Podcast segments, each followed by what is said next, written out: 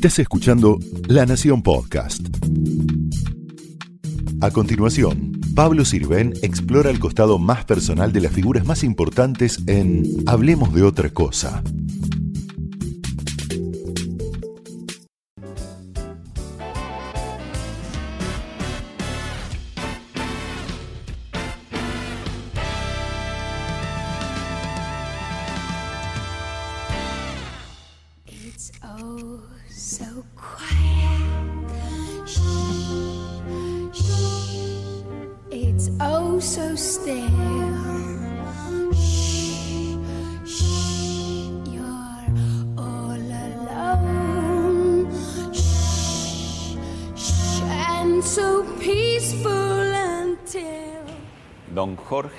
Pero bienvenido.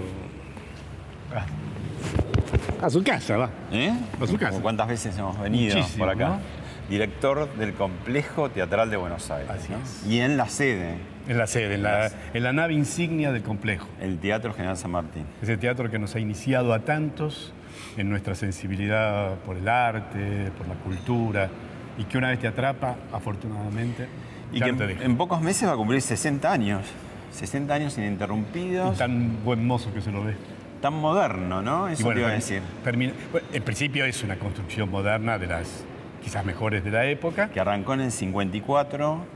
la Se había terminado el 50 en el año 54. Hay una historia muy interesante porque ya Antes estaba- fue Teatro del Pueblo, no sé si estuvo Barlita por acá, ¿no? Sí, También. y después, exactamente, tenía, eh, había o iniciado sea que como hay, inicios, primer- raíces teatrales acá. Ahí, en hay esto, como ¿no? varios hay como varias capas. Debajo de esta construcción está otra construcción. Pero se hizo este teatro de un joven, de dos jóvenes. Mario Eh, Roberto Álvarez. Mario Roberto Álvarez y Macedonio Ruiz, eh, quizás el, el gran eh, creador en términos del diseño de este maravilloso edificio funcionalista.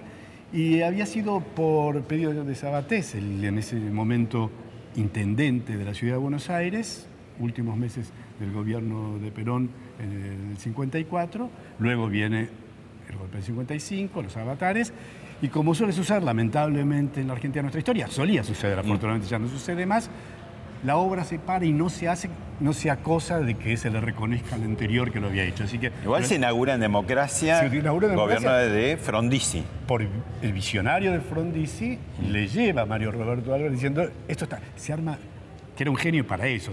Marcelino Ruiz hizo la gran obra seguramente, eso con respeto a los dos, pero Mario Roberto la sabía vender como nadie. Entonces hace un gran libro que lo tenemos por allí, yo conseguí. 25 de mayo de 1960. Poco antes hace un gran libro y se lo muestra, le llega a Frondizi, ¿cómo no va a inaugurar esta obra? Y finalmente se inaugura esta maravilla que poco antes de cumplir esos 60 años se le hizo el de la se hizo como. Y estos son 13 pisos. Exactamente. Y, y que hay dos salas grandes, las más grandes que son sala casa cubierta. Nosotros decimos que hay cuatro salas porque contamos. Por supuesto, las que piensan los maestros, Mario Roberto y Ruiz, que son la Coronado y la Casa Cuberto, que la piensan como teatro de cámara, así la definen, y la eh, Coronado con algunas de- decisiones también muy importantes, que es hacerla sin palcos, para hacerla más democrático. Por primera vez un teatro oficial se hace sin palcos, sin división entre los más pitucos y los menos, porque la idea era que esto funcionara como un gran centro cultural que viniera a todo el mundo. Y casa cubierta como el anfiteatro griego. Como el anfiteatro griego, que es una de las salas más hermosas que tiene la ciudad de Buenos Aires. Pero a su vez, este hall que estamos pasando ahora, y de hecho lo estamos viendo Lo en, allí, en una plena especie de caja formación. negra, ¿no? Exactamente, es una caja negra que hemos hecho nosotros. ¿Por qué? ¿Acá qué hacen? Porque el mismo Mario Roberto y- Ruiz lo habían imaginado el hall como otra de las salas de representación, como otro de los espacios de Pero representación. tardó mucho en usarse, ¿no? Mucho tiempo. Muchas décadas casi diría. Muchas, y después se dejó de usar. Nosotros ahora hemos retomado con mucho brío, porque aquí un día podés ver danza, podés ver los ensayos del ballet, podés venir a escuchar grandes músicas desenchufadas, eh, podés venir a ver charlas. ¿Y qué tapa esta, estos Esto- paneles estos negros? paneles que son eh, parte de la escenografía ¿no? de la danza, sí, esto se saca como se verá por allí. Vamos a ver varios detrás de escena. Detrás. Muchas veces que usted ve grandes- Bambalinas, como dicen, ¿no? Entre bambalinas, vamos a ir. Y cuando vamos a ver detrás de bambalinas, vemos que en realidad hay o bolsas de arena o hierros que sostienen esas cosas. Ahí, ahí ya, porque esto que, que que vos sos eh, un rara avis, ¿no? Un político y, y que un hacedor de la cultura, un artífice de la cultura. Y no hay muchos, lamentablemente, y eso se nota, ¿no? Entonces yo me parecía interesante eh, recorrer con esa dualidad, ¿no? El teatro y por el otro lado eh, ciertas metáforas de la política. Por ejemplo, el tema, claro, el Lo que tema- no- la lo que no escenografía. Lo ¿no? ves las- hermoso y atrás Y atrás está la realidad, ¿no? Que- La, que- la realidad y el trabajo incesante y fantástico de mujeres y hombres que hacen posible, durante muchos meses trabajan para que vos después, durante dos horas, te maravilles. Claro. Siete meses de trabajo Una por dos ilusión, horas. un sueño. Porque hay que recordar, y ya lo vamos a ver, que esta es una fábrica de arte. Claro. Acá se hace todo. Todo lo que usted ve, escenografía, vestuario, pelucas, como la mía, por ejemplo, Como la eh, mía. los zapatos, como las nuestras, los grandes peinados, desde los grandes peinados hasta la vestimenta, todo se hace aquí por 600 mujeres y hombres, unos artesanos, artesanos maravillosos que lo vamos a ir a ver. Es un gran mural de Valle Plana, este es uno de los más lindos que tiene. Que recordemos eso, Pablo, que es muy importante, porque también tiene que ver con una sensibilidad que vos mencionabas. Cuando Mario Roberto Álvarez y Macedonio Ruiz, que crean, porque inventan de cero, no existía. Ellos dicen, Buenos Aires tienen que tener, lo dicen y está escrito, fantástico, el mejor teatro de Latinoamérica. Y se esfuerzan y lo logran. En ese momento fue noticia mundial. Llaman también a grandes artistas de la escena de las artes visuales. Lo vemos aquí lo Valle Plan, lo vemos de Planas, vemos un Ciudadano, vamos a verlo después, maravilloso, vamos a un Fioravanti, porque conciben el arte como, como un todo. Que la gente pueda venir, y que pueda venir el empleado de, de comercio, que pueda venir el transeúnte, que pueda venir la gente Y que es teatro y y multiplataforma y, es multiplataforma. arte. ¿no? Y es arte, y que te puedas venir acá y creemos haber tomado esa consigna hasta sin saber qué vas a venir a ver. Porque, ¿Qué vas a venir a ver? Porque sabes que si venís aquí, algo bueno Te vas a encontrar. llevar. En esas dos salas que dijiste, por eso decimos esta tercera sala, la, la- la, anteriormente Morel, que ahora llamamos, la hemos rebautizado Alfredo Alcón, Alcón, porque gran parte de su obra lo hizo aquí, lo hizo aquí. Y tenemos también el invento, lo que era inicialmente la confitería, en el tercer subsuelo, que se convirtió en una sala de experimentación, la Conil Cabanellas. Y no olvidemos que tenemos en el décimo piso Sala la sala Leopoldo Lugones. Lugones, donde Así que en realidad son todo. cinco salas para que esto funcione como un todo. Bueno, ahora mientras vamos hacia esas zonas, te invito a ver un video, una síntesis que hizo Eliseo Surbiela sobre el teatro. Me va a encantar verlo. Este edificio es un aeródromo cósmico.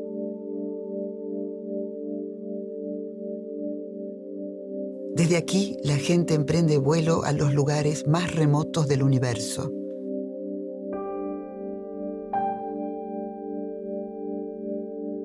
Este edificio es un puerto universal. Desde aquí salen cruceros que la gente aborda para tomarse vacaciones de la realidad.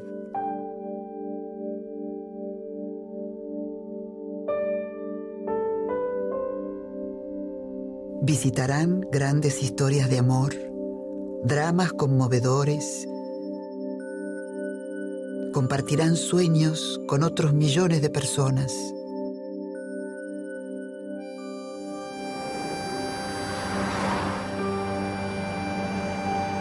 Es un edificio mágico, porque el que entra por estas puertas nunca vuelve a ser el mismo.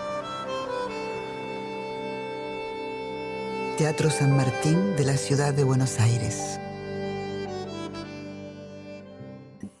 Y ahora, Jorge, ¿dónde estamos? En el último piso, en el piso 11, vamos a ver talleres, talleres de pintura, donde empieza a hacerse la magia. Bueno, Hola. y acá están parte de lo que les comentaba de los maravillosos artesanos y técnicos y chicas y chicos, y no tan chicos como yo, por ejemplo, sirven, que hacen posible que eso que se sueña inicialmente, cerca de un año antes que se estrene, cuando se viene a través del proyecto, se empieza a diseñar y todo, todo lo que ven en todos los teatros, el complejo teatral, está producido por nuestros técnicos, por nuestros artesanos, por nuestros peinadores, zapateros, vestuaristas. ¿Cuánta gente trabaja en el complejo? En total, en todos los teatros, entre personal administrativo, personal de sala, hay muchísimas personas de sala, los que los acomodo, y los, y los técnicos son aproximadamente 900, 900 y pico de personas, que trabajan cerca de mil personas, que hacen posible, por ejemplo, que les llega, les llega el diseño Bueno, esto es evidentemente una jaula que Claro. está pintando. O sea, hacen desde de pequeños eh, objetos hasta... Hasta inmensos objetos. Ah, o Se- sea, muebles también, Se claro. retapizan como- muebles, eso lo vemos. Eso va a ser para el adulador, una pieza que, se, que sube en pocos días más en el Teatro Regio. Esta jaula es para una obra maravillosa. ¿Recuerdas a la hora de la siesta? Que también sube en pocos días más. Es una- algo lindísimo, no se lo pierdan, que es sobre los sueños y el imaginario de María Elena Walsh. un teatro bueno. para chicos, pero para, para chicos como nosotros, Pablo. Y pasar por acá, como pasar por algunos otros talleres, es, eh, es percibir eso esa pasión, ese talento que se le pone a un arte. Y eso trabaja mucho con de ¿no? Ergopols. Claro. Y Y acá grandes... eh, estas son grandes superficies donde se pintan desde murales, eh, muchos de los de, de- de las escenografías que vemos son escenografías que simulan ser algo que a lo lejos son hechas por artesanos tan talentosos, tan capaces, que logran que veamos eh, en- eh, como en un relieve esculturas, eh, frisos o diseños modernos. Todo eso se hace acá, como lo vemos en estos pisos, con grandes alturas, en talleres que fueron, cuando se hizo la refacción, hace tres años, cuando me convocó Horacio Rodríguez Larreta para dirigir el complejo, se tomó esa decisión que me pareció Claro, fue la primera reforma, restauración grande en La primera, 60 años. En 60 ¿no? años.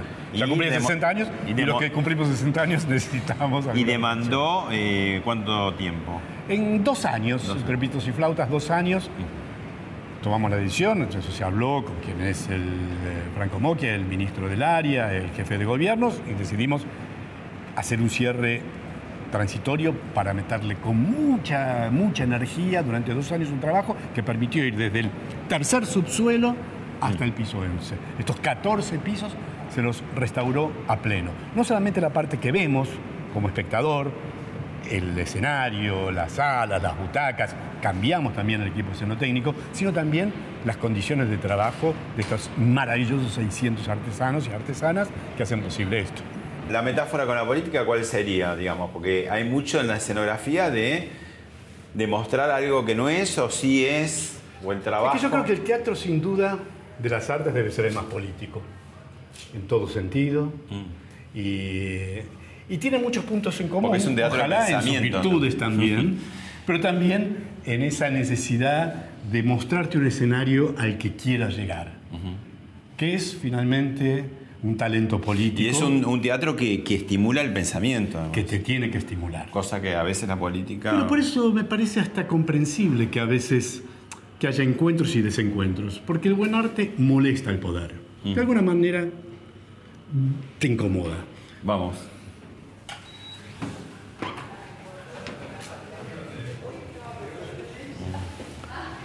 Hola, ¿qué tal? Buenas tardes, buenos jefes, jefas, trabajadores, trabajadoras.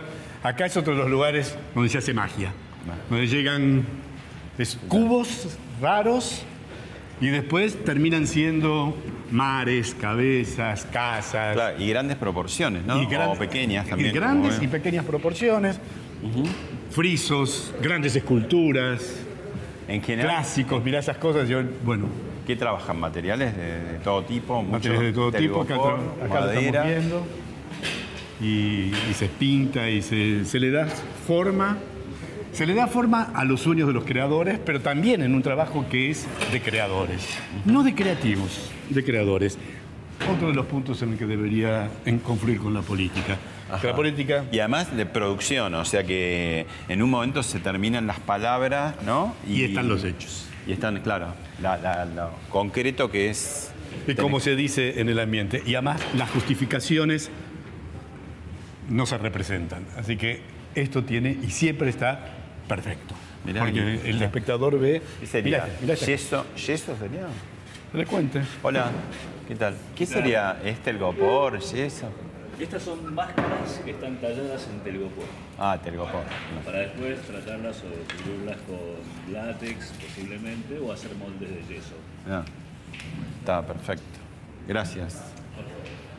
Y ahora, Jorge, ¿dónde estamos? Este el gran hall de... Este es el gran hall de la Casa Cubierta, una de las, las hemiciclo, el hemiciclo, una de las salas más lindas de la Argentina. Sí. Y además de eso, Pablo, vamos a coincidir, una de las obras más maravillosas, de los murales más interesantes, más atractivos, más talentosos que ha dado la pintura argentina, el gran Seoane, que ha hecho este trabajo para lo que decíamos antes. ¿no? Eh, Mario Roberto y, y Ruiz llaman a, a artistas para que acompañen su trabajo, porque si no sentían que hacer un teatro y nada más no estaba completo. Y ahí también tenés otra Tenés- obra. tenés- tenés- acá tenés Fioravantis, tenés Curatela Manes, ¿Este Curatela? sí, y tenés eh, Renata Yuyain. Buenísimo. No solamente hicieron el mejor teatro de de Latinoamérica, como dijeron, llamados a grandes, arti- grandes artistas, sino que... El mobiliario. Ellos, ellos lo diseñaron. Todo esto es diseño de ellos.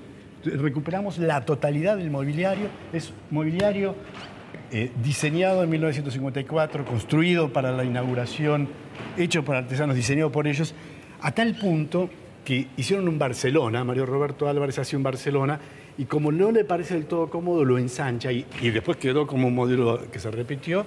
Muchos lugares que ven allí, esos Barcelonas, son un poco más anchos que el Barcelona tradicional. Todo hecho por ellos. Y acá entramos Y acá por, donde, una de las salas más lindas, la por casa donde- cubierta, por donde, por que- donde entra el público, ¿no? por donde entra el público y vamos a ver, antes veíamos a los artesanos hacer eh, algunas, la jaula, algunas de las máscaras, son para la obra que están montando acá. Recuerdos a la hora de la siesta, que es el montaje que vemos acá, que están haciendo. Y que va a estar durante un tiempo, un trabajo formidable, como te contaba sobre los sueños y el mundo interno de Mariana Walsh. Mm. Que también, dicho sea de paso, ¿dónde se inició Mariana Walsh? En el Teatro San Martín. Y acá Eh, por- fue el último, eh, la última actuación de Alfredo Alcón que hizo eh, Final de partida. el final de partida con Joaquín con Furriel. Joaquín Furriel, que está haciendo roncha, Hamlet. para decir una palabra muy moderna, muy moderna, moderna, sí. que está haciendo roncha con Hamlet. Eso quiere decir que la gente está ávida de eso, del buen teatro, de algo que la haga reflexionar, es de algo que la conmueva. Y, y cuando suceden estos clásicos, ver Hamlet, son obras de tres horas y la gente además se pasa como un- pero volando. ¿Por qué? Porque hay algo que los, que los grandes textos tienen, escritos no importa cuándo y no importa dónde, que te siguen hablando a Y vos. que te atrapan, Que te ¿no? atrapa, te sigue hablando como si fuera escrito antes de ayer. Bueno, y aquí Bueno, entramos... se- seguís abriendo puertas. este. Espero poder abrir muchas ¿Eh? más puertas a los miles de espectadores que vienen a ver nuestras obras. Y acá, Acabamos la- de entrar a la sala mayor, a la Martín Coronado, que tiene cuánto. casi mil butacas entre la platea y el pullman. Tiene un escenario enorme y tiene una maquinaria escénica que nuevamente, más allá de que se lo reactualizó, se lo engrasó, se lo mejoró apenas poquitito, se lo restauró, pero es una maquinaria escénica ideada en los años 50 y que sigue siendo modernísima. Te permite subir y bajar. Todos esos escenarios que vemos los podés poner en distinta altura y tiene en una profundidad de ¿Qué, 6 qué tiene? metros. Como eh, desde la profundidad hasta el. el mismo, tiene la misma altura prácticamente que vemos aquí, de forma tal que podés guardar toda una escenografía, baja este, este piso, se corre otro y la escenografía la bajas y la pones allí mientras está el otro espectáculo, o como sucede en algunas de las obras, cuando en el segundo acto hay un cambio total de escenografía. Ahora estamos subiendo a un lugar que emociona, a mí me parece medio un sacrilegio. Yo al menos estoy subiendo aquí porque Estar pisando el Acá escenario. son los grandes. Acá son los grandes y estas, como decíamos antes, las famosas, estas son las patas del escenario, las famosas bambalinas. ¿Ven eso, las tramoyas? Miren lo que Esos es son las tramoyas, ¿no? Son la- ¿Qué son la- las la- tramoyas? la- tramoya política ahí ya nuevamente, nuevamente, la cercanía entre el teatro y la política. Esas son las tramoyas y los tramoyistas son los que suben, bajan las distintas líneas, los escenarios, etc. De allí, cuando se dice, "Eh, está haciendo tramoya, te está subiendo y bajando un decorado, te está subiendo y bajando algo ilusorio. En la política hay bastante. Y la política es ilusión, sin duda. La misma distancia de aquí hasta el final de la platea es la que tenemos desde aquí hasta el final del escenario. Venga, mire. Mira lo que es esto. Otra escenografía y otra, y otras tramoyas y otros. Miren los cientos de cables, de hilos, de De guías, los faroles de, de- faroles, que se guardan las cosas, entran y salen los actores, los técnicos. se guardan las escenografías. Y debajo de aquí, debajo de eso tenemos un espacio casi de esta dimensión en donde guardamos muchas de las escenografías. Realmente, cuando decimos cómo se puede hacer eso en dos horas es porque sucede la... Hay un músculo, Hay un digamos, que- músculo, hay una inteligencia y un músculo del eh, escenotécnico que permite eso. Bueno, recorrimos parte, esto es mucho más grande, y ni pensar, son cinco los teatros, ¿no? Así es. Te voy a preguntar por el hermano que está ahí esperando desde hace tiempo, que La es el hermanita que estaba Alvear, ¿no? El teatro el Alvear, Alvear. que es el otro gran teatro del complejo, y cuya primera etapa se terminó ya hace mes y pico, que se reabrió esta primera etapa, que consistió en la restauración de todo el hall y del primer piso, y ahora hace falta una tarea que lleva más tiempo, pero la más invisible, porque es la del cableado, Cableados. la eléctrica, es, decir, es la inversión que no se ve, pero que te hace posible. ¿Qué va a estar en 2020? Sí, sí, ¿En para qué- 2020. ¿Qué altura de 2020? No sé Eh, cuando, cuando el Ministerio de Desarrollo, que es en el área de gobierno que se encarga de las obras, dijo lo del San Martín, lo hizo y cumplió, hizo un trabajo formidable. Esperemos en un tiempito que nos den fecha, pero ya está, la, ya está el proyecto, eh, por supuesto, más que hecho y aprobado. Desde que comienza hasta que se reabre, empezamos a contar, es aproximadamente ocho meses. Bien. 2% del Producto Bruto Interno para la cultura en la Ciudad de Buenos Aires. ¿Está bien? ¿Es mucho? ¿Es poco? Los presupuestos importan sin duda porque te habla de la importancia que le da eh, quien asigna recursos. Porque gobernar finalmente, Pablo, vamos a estar de acuerdo, es asignar recursos. Y, y 2% es un dinero importante. La Ciudad de Buenos Aires tiene unos recursos propios muy importantes. Y hablemos del 2% de lo que pone el Estado. La Ciudad de Buenos Aires tiene una producción cultural y artística, y hablo de lo que está fuera del oficial, que también es formidable. Si lo tomamos como industria, es una industria potente. ¿Sabes qué? Cuando digamos la cifra, muchos de los televidentes van a decir, se equivocó. No, está entre el 8 y el 10% de la generación de riquezas, de riquezas, la producción cultural ¿De la ciudad? de la ciudad. Sí. Las, llamadas industrias culturales, si incluimos allí el diseño, que ya hoy el diseño está Y para ni considerada... te cuento de turismo, porque turismo Y también. te cuento de turismo, otro tanto de mano de obra. El teatro argentino está considerado uno de los grandes teatros del mundo. Sí, es una de las tres plazas, digamos, con Sí. eh, estados en Nueva York, que Berlín, ¿no? Nue- Nueva York, Londres, Londres, Berlín. digo, Berlín. Está y además el teatro se expandió en todos los barrios de la capital, porque al principio era el centro. pero digamos, Nuevamente, ¿eh? cuando diga esta cifra, muchos televidentes van a decir, no, se debe estar equivocando. Hay cerca de 200 teatros. Cuando voy al exterior, que ahorita dar charlas, o cuando me veo con entidades con las que hacemos algún tipo de acuerdo, y cuento esto, no pueden creer. 200, cha- 200 salas de teatro, contadas desde las majestuosas como esta, u otras de la Avenida Corrientes, hasta los pequeños garages donde a veces se hace gran teatro en la ciudad de Buenos Aires. Son 200 lugares aproximados, aproximadamente en donde sucede actividad de representación, teatro, performance.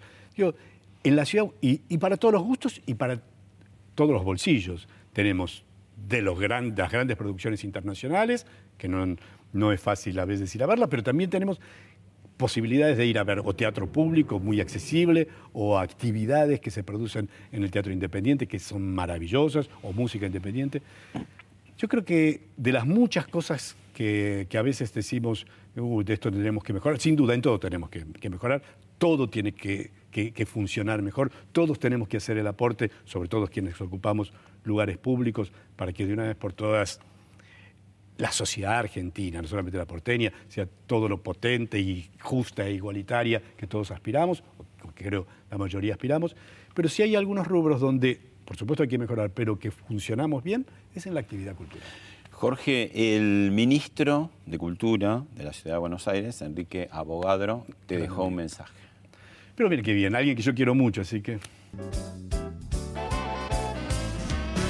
Bueno, para mí trabajar con Jorge Tellerman es realmente un, privilegio, además de ser muy divertido. Y es un privilegio no solo por su vastísima experiencia en la gestión cultural, sino además por su don de gente es una persona que constantemente está de buen humor, que además es un gran generador de consensos.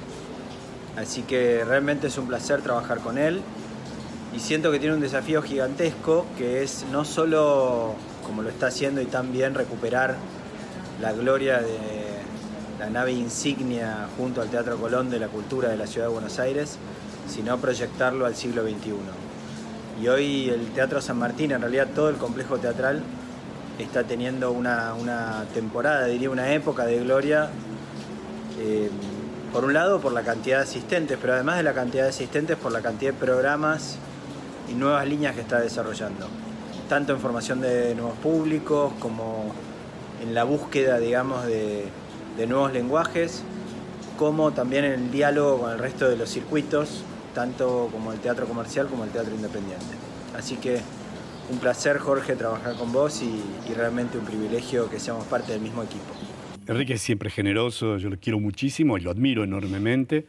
Y, y nuestra buena onda y nuestra relación viene de mucho antes. Es genérico esto que te digo y seguramente habrá eh, excepciones, ¿no? Eh, que confirmen la regla. Pero ¿por qué el político no se interesa por la cultura y no consume cultura? Digo, nosotros, como bien decís, vamos a ver muchas cosas y uno mira a los alrededores y en tantos años, en tantas décadas, es muy contada las veces que uno puede decir vi un político. Eh, ¿Por qué? ¿Por qué no se interesan por, la- por la- Eh, por lo artístico? No, por lo- no- no soy tan terminante, pero entiendo dónde vas. Hay muchos que eh, nos gustaría seguramente ver más seguido a, diri- a dirigentes políticos. No es por capricho, porque digo, eso No. les formaría también su sensibilidad y los haría pensar en cosas que No, ha habido épocas, ha habido épocas donde, donde se le pedía al dirigente político también una, eh, un interés y una sensibilidad por la actividad, por la actividad cultural, eh, por el conocimiento artístico mayor al que se le pide ahora. Era la época en que se, que, que se competía, decir, a ver qué leíste vos y qué no leí, ¿no? Hoy la competencia es distinta. Hoy es una época más, Más virtual, más, más de, de- creativos y menos de creadores.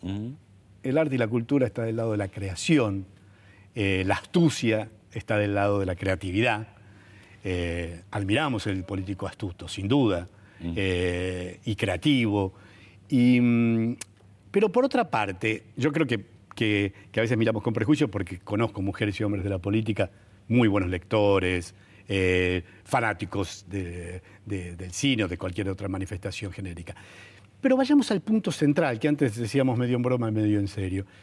El arte tiene como una de sus funciones, no digo la única, incomodar el estado de las cosas, el status quo, el orden de las cosas. Un buen arte es aquel que te hace que salgas un poco incómodo de esas verdades que vos tenés como establecidas y que te las hace cuestionar. A vos como espectador, pero también a ese mismo orden establecido. No es ninguna novedad que desde, desde Grecia en adelante el teatro, bueno, Ha sido Aristófanes... muy con- combatido también, por ¿no? supuesto, y porque te permite decir cosas que por otro lado no las podrías decir. Jorge, cuando ya hace algún tiempo eh, cruzó de vereda eh, Pichetto y formó parte de la eh, fórmula eh, oficialista para la presidente con el, con el presidente Mauricio Macri, enseguida me vino a la cabeza vos y yo dije, usando el lenguaje peronista, vos sos de los de la primera hora que estuviste en el gobierno de Cambiemos. Sí, me invitaron y además lo hice, digo, yo lo reconozco siempre. Yo tengo además una relación de, de amistad, de cariño y me gusta la visión que Horacio Rodríguez Larreta tiene en relación con la ciudad. Pero además me invitó a formar parte, para mí es un honor dirigiendo los teatros y aceptando como soy, digo, soy esto con esta trayectoria. Lo que también es cierto, digo, mm, eh, más allá de las distintas preferencias políticas y sobre todo de los recorridos políticos. Creo de todas maneras, para ir al punto, me parece, de lo que estás diciendo, es que estamos asistiendo a, ahora sí de una manera muy evidente, a una explosión y una reconfiguración del sistema político argentino. Vos le- tenés una mirada optimista dentro de todo, porque decís que va a ser como se va yendo hacia un lugar más moderado y de centro. ¿Y Más por de qué decís centro, lo eso? digo hace poco, lo siento. Digo, ahora, digo, lo vengo diciendo hace tiempo, que los reclamos son de, de- ya no solamente de no se enfrenten tanto, porque la política es agonal, la política es confrontación de ideas y a veces es muy fuerte, sobre todo en periodos electorales, y está bien que lo sea. Pero en donde la demanda se ha hecho cada vez más fuerte es a, al modelo de, a un modelo de sociedad, un modelo de sociedad en donde necesitamos que, que vayan, ir hacia un centro, no a la justa medida. Vos tenés un poco de razón y yo tengo otro poco de razón, sino la necesidad, y cada vez más evidente, de que a un país se lo saca adelante con fuertes acuerdos que permitan o grandes coaliciones. Lo que vemos en la Argentina, querido Pablo, no es muy distinto de lo que estamos viendo cada país con su singularidad, pero los sistemas partidarios han estallado en todos lados. Ha pasado mucha agua bajo el puente y es comprensible que las estructuras partidarias no contengan de la misma manera como contenía el siglo XX. Eran más rígidas, Vamos ¿no? a- para no hablar de cuestiones cómodas, hablemos de cuestiones más incómodas. Yo sé, eh, el- hace dos o tres décadas el divorcio, hoy el, el aborto. Digo, son eh, problemáticas sociales que no te dividen el sistema político de manera tradicional. Tal partido está a favor, tal partido está en Te contra. atraviesa, es Te atraviesa. Claro. Para no hablar de las cuestiones más complejas, de modelos económicos, digo, eh, derechos sociales, Géneros. así, géneros. ¿Qué hacer con la revolución tecnológica que en tantas partes del mundo y algún momento también aquí, cuando nuestra economía se ponga a funcionar de una manera más activa, la tecnología está reemplazando mano de obra humana? ¿Qué pasa con esos desafíos? Bueno, la agenda del siglo XXI es lógico, no es fácil de responderla con los saberes del siglo XX. Y nuestro sistema político respondía a una forma que ya dejó de existir. Cuando algunos lo decíamos hace un tiempo, decían, eh, bueno, eso es para justificar tu actitud. No, no es justificar la actitud. Ahora, para vos, este, todo esto que decís, que es exactamente lo que está pasando para vos, es habitual y lo arrastrás desde el vamos, porque vos, periodista, chef, diplomático, político, ¿pudiste ser bioquímico también? Así es, cantor, ¿Cantor? cantor. Bueno, ¿por qué tan ecléctico esa formación? ¿De dónde salió? Del deseo, de, mm, de, de tratar de, de- de- subirme a las cosas que me gustan y me entusiasman. En una época, ¿te acuerdas? Eso se criticaba por diletantismo. ¿no? Este chico no queda, no. Este chico no, no. No, pero trato de subirme a aquellas cosas que me entusiasman. A veces cierto riesgo, pero otras miro para atrás y digo, afortunadamente, he podido Todo ese tener esa flexibilidad. me está sirviendo en esta época. porque, Me ¿no? está sirviendo mucho en esta época y me permite. Yo creo además que la política Ahora, es un campo de reflexión, pero también necesita después bajar a tierra. Político, pero que sepa de, poli- de- de hospitales. Político, pero que sepa de economía. Político, que, pero que sepa de cómo, de cómo se construyen puentes. Político, pero cómo se ha- eh, la revolución tecnológica. Políticos, pero que sepan de cultura. Ahora, antes de- del peronismo, vos entraste por una puerta más rígida de la Federación Juvenil Comu- Comunista. ¿Qué eras? ¿Un chico? No, ¿Un nene? chico, eso, eso por tradición, cu- cuando veíamos uno de los de, de- la, la sala de escultura había ese busto de Marx. Vengo de una familia inmigrante, judío centroeuropea, de izquierda, mi abuelo, alguien que yo amaba enormemente, Freuke, o Federico sería su, su traducción, eh, venía como la gran mayoría de los inmigrantes judíos perseguidos por los pogroms antisemitas de, de la década del 20, del 10 y del 20, venía acá con sus ideas socialistas, etc. Yo tenía una profunda admiración. Y además, parte de mi generación, si no era de izquierda, así como el peronismo en algún momento te atraviesa, hoy un periodista lo recordaba, decía, Tellerman decía, en algún momento el peronismo te atraviesa. Bueno, ahora nos duda. atraviesa a todos, porque todas las eso- fórmulas tienen peronistas. Convengamos que eso lo podría haber hecho Era que decía Perón, que peronistas somos Peronistas todos. somos todos. Y en nuestra generación, en el- la, la izquierda, digo, si eras joven, te convocaban esas ideas emancipadoras, justicieras. Mucha lectura, no de nada mucha de consigna, ¿no? Te- te Para nada, leer tenía los que libros. leer, todos leíamos cosas. Y ese es el- como el saber no ocupa lugar, después te puedes arrepentir. Yo me arrepiento. Pero fuiste al peronismo rápido, ¿a Sí. qué edad? No, ya en la secundaria, ¿Y al final de la secundaria. Porque sentí que esa idea ¿Qué de, una, ¿Los de un 70? país. Estamos hablando sí, estamos hablando de. De la vuelta de 74, Perón. 75. Sí, de la vuelta de Perón. Y cuando gran parte de la izquierda dice nuestros ideales de izquierda, es decir, de una de un país más justo, donde los sectores más humildes tengan dignidad, dignificación en su trabajo, etcétera, etcétera, hay un partido que lo puede, eh, que lo lleva a cabo y que es un partido de masas, que es el peronismo. Este, esta es la persona que yo más quise en la política y que me hizo entrar, mi adorado Antonio Cafiero, yo era su vocero, yo era periodista en Canal 13. Eh, Estabas en Badía y Compañía. Estaba en Badía y Compañía. Con Tinelli, que no Entonces, era con Tinelli. un muchachito que se llamaba con Jorge Tinelli. Lorio, que después fue a Exactamente. 678. Y, y yo ya, obviamente, expresaba mis simpatías hacia el peronismo. Entonces, un día Antonio eh, me convoca para co- acompañarlo en la campaña como jefe de prensa, como encargado de prensa y de discurso. Entonces le digo, sí, Antonio, pero eh, un par de meses, porque mi pasión es el periodismo y yo sigo el periodismo. Entonces me dice, sí, Jorgito, usted venga para acá, pero va a ver que en dos o tres meses ya no va a querer más salir de eso. Y así fue. efectivamente, y me atrapó y, y con él di los primeros pasos en la política y de él aprendí. Yo me acuerdo, una vez había hecho un comunicado y me había puesto muy crítico contra el adversario, que era Casela. El- Claro, Juan Manuel Casela, Juan Manuel Casela, un sí, gran sí. tipo. Y yo había hecho Candidato que- a gobernador que le gana a Cafiero en el 87, ¿no? Exact- Exactamente, nos, le ganamos el- el, eh, la gobernación en el 87. Yo había hecho un comunicado y había eh, dado rienda suelta a mi ironía, cosa que no me gusta, porque trato de no ser irónico, porque sé que es, eh, eh, que es molesto y, y agresivo. Entonces me dice, Jorgito, lo desconozco, esto es un adversario, no es un enemigo. Dice, usted lo aprecia. Digo, bueno, pero estamos en combate. Estamos en combate, pero después hay que hacer juntos el país. Y me mira me rompe el comunicado. Esas cosas, esos viejos políticos como Cafiero.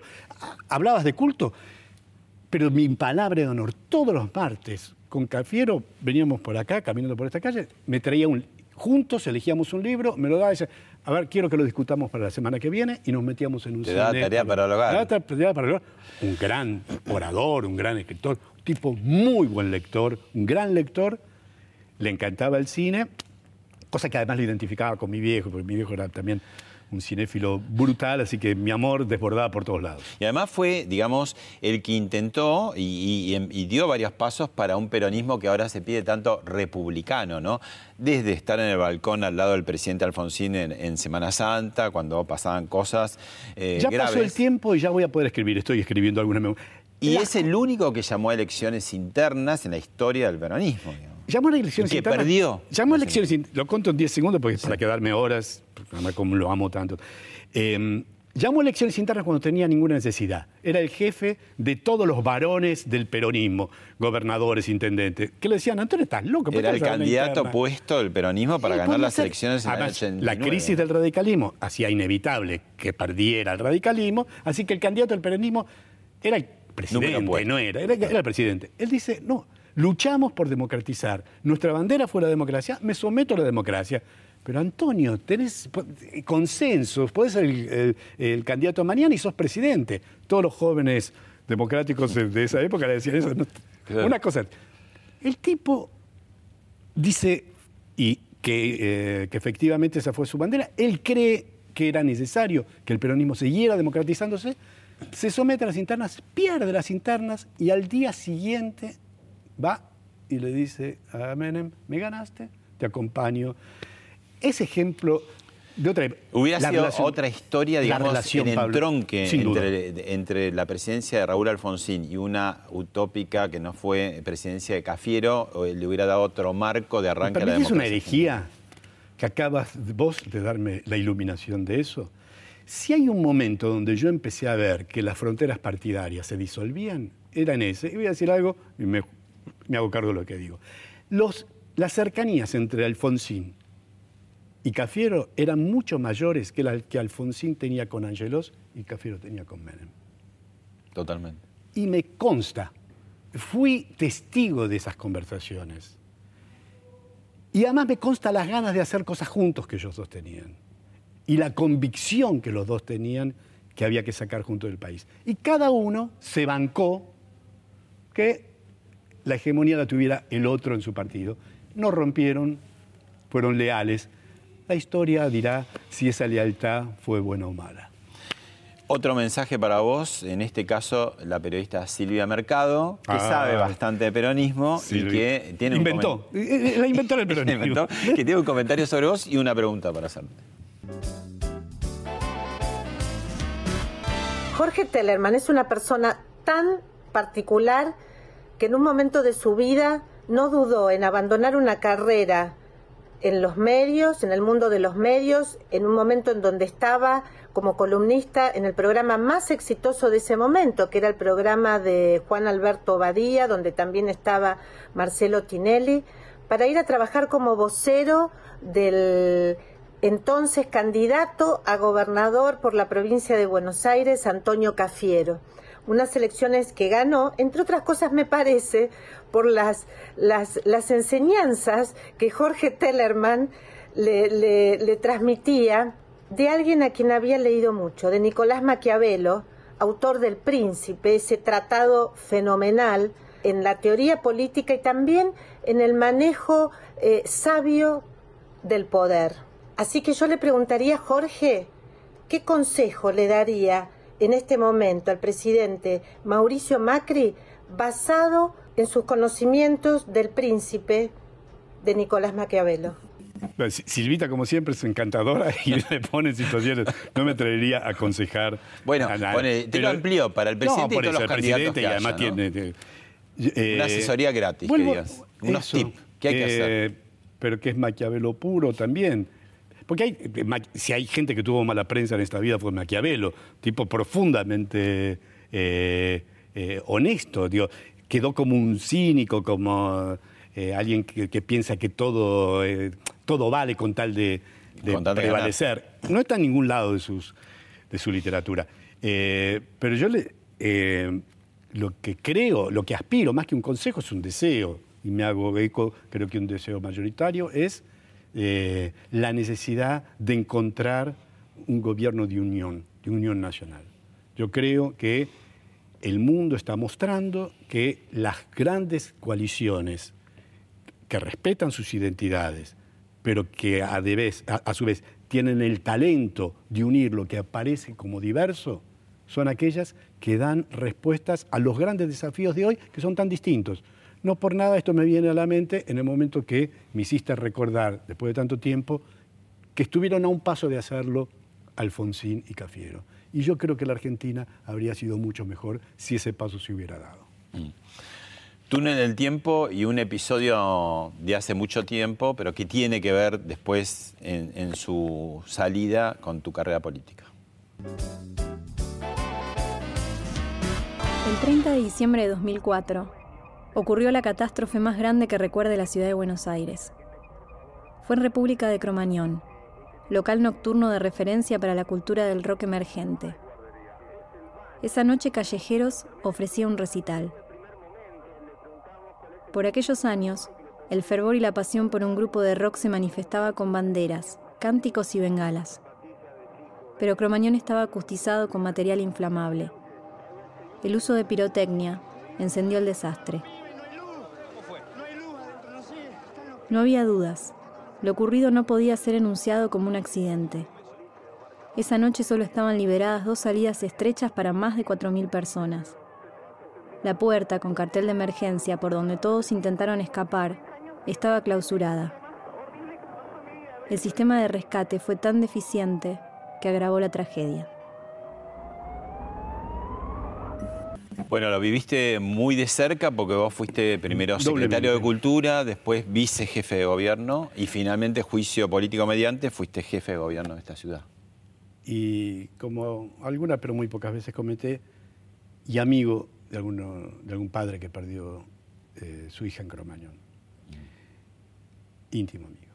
Y mm, eh, sin duda fue una de las grandes tragedias que recordaremos para siempre. No, se puede rescatar nada de algo tan siniestro y doloroso. Eh, pero algunos de esos padres eso lo convirtieron en amor. Ellos mismos lo dicen, no estoy yo haciendo novela rosa sobre eso. Sacaron fuerzas de no sé dónde para eso convertirlo en fuerza transformadora, que los lugares sean más eh, seguros, que, que hubiera más conciencia individual, pero sobre todo de las autoridades.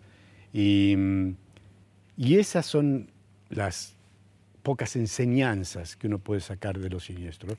Y yo vi ahí madres y padres que se, no se sobrepusieron de ese dolor, ni nunca se van a sobreponer, pero que eh, esa entrega, ese amor, les permitió que ese dolor se pusiese en función de algo que pueda ayudar a otros jóvenes. Trabajaste con el canciller Di Tella, con Dualde. Fui amigo. Y- De, de Guido, Y trabajaste con Daniel Sí, Scioli. que fue- todas las relaciones que además fueron de, de- de- de- de afecto personal. Y con Daniel, que tenemos trayectorias tan distintas, tan, tan diversas, cuando en el 2012 la estaba pasando muy mal, pero muy mal. Me llamó para colaborarle y yo lo acompañé y debo reconocer que además de acompañarme me entusiasmó porque logré algunos de los, digo, para elegir una de las cosas, No, uno no. de los proyectos más lindos. No lo digas, lo mostramos. Ah, pero usted, usted piensa en mí. A partir de hoy, este espacio es suyo. Fuimos nosotros instrumentos de algo que les corresponde a ustedes, de algo que es de ustedes. Disfrútenlo, úsenlo. Es la mejor manera de que nosotros sintamos que efectivamente hemos cumplido con este objetivo nos puso el gobernador. Llevar la cultura a donde tiene que estar, al pueblo marplatense, al pueblo de la provincia de Buenos Aires, al pueblo argentino. Pero qué palabras esas, che. ¿Quién es que ese muchacho? Yo la primera vez que fui al Museo Mar era todavía la época que Scioli estaba con su obsesión por lo naranja, ¿no? Entonces yo entré al museo y digo, voy a verlo todo pintado de naranja. No, y encontré una ¿viste? cosa muy hábil pintada de naranja, que eran los overoles de eh, quienes mostraban el museo. Pero- Y yo ahí entendí, dije, cuando esto termine, esos overoles van a, no van a estar más y listo, el, el- el museo sigue siendo el mismo y cambió Mar del Plata también. También Mar del Plata fue una de los...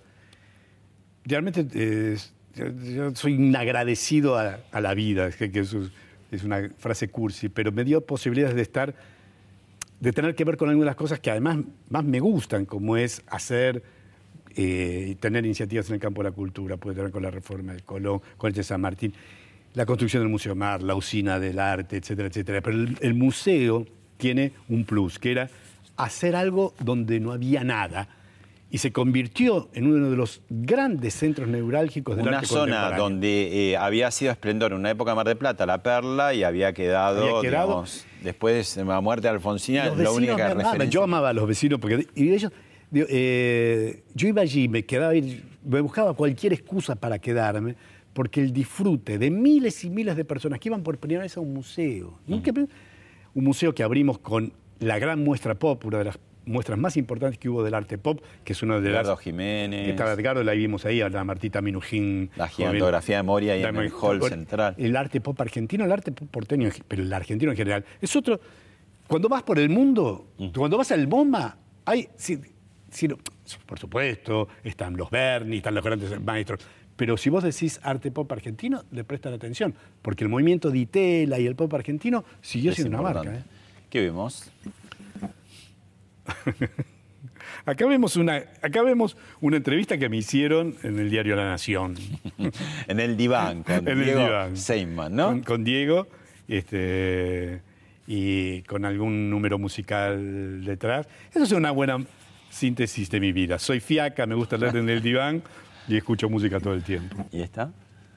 Ah, las dos personas que más amo en la vida, dos personas maravillosas, la señorita Catalina Tellerman, el señor Federico Tellerman, y este es el, el- el descartable. ¿Qué hacen ellos? También están en el mundo de Ellos la- son dos de- talentosos de la que, cultura. Sí, des- en este momento, ¿qué hacen? Si me ven, odiarme porque detestan que hable de ellos.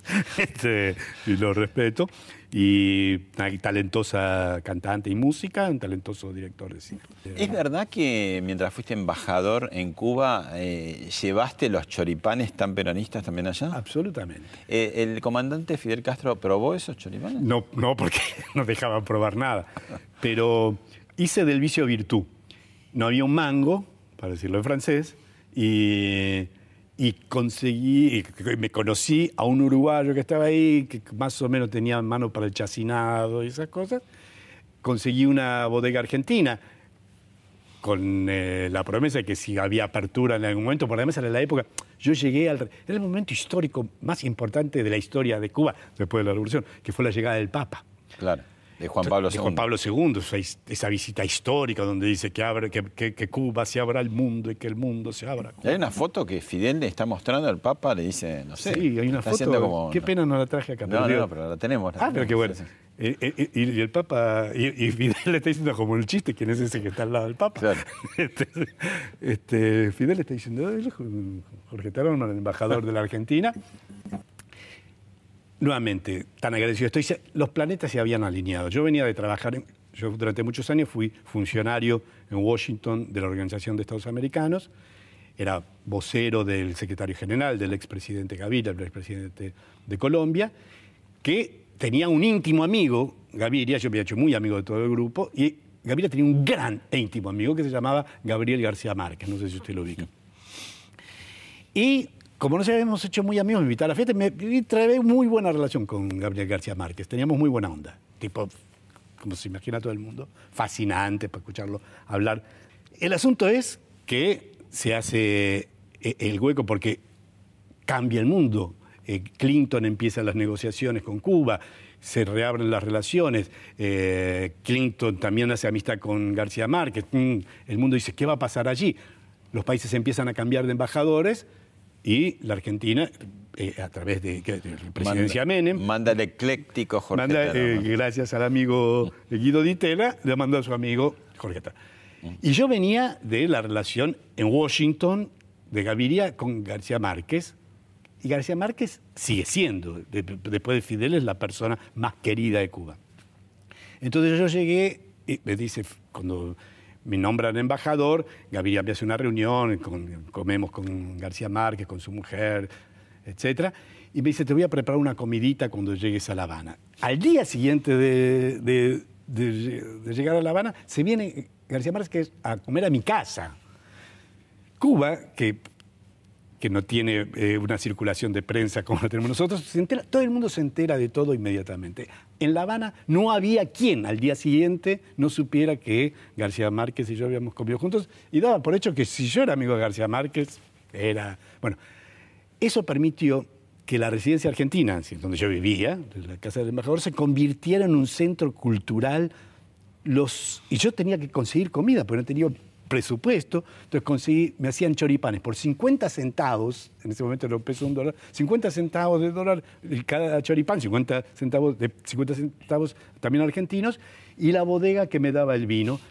Y los viernes me compré un piano, allí teníamos un gran piano, un buen piano, y venía gente, por ejemplo, como Compay Segundo, eh, gente menor, como la gente de la trova, cuando vino acá a cantar este, eh, Silvio Rodríguez, dice, no, ¿cómo lo voy a conocer? El embajador, Pablo, eh, bueno.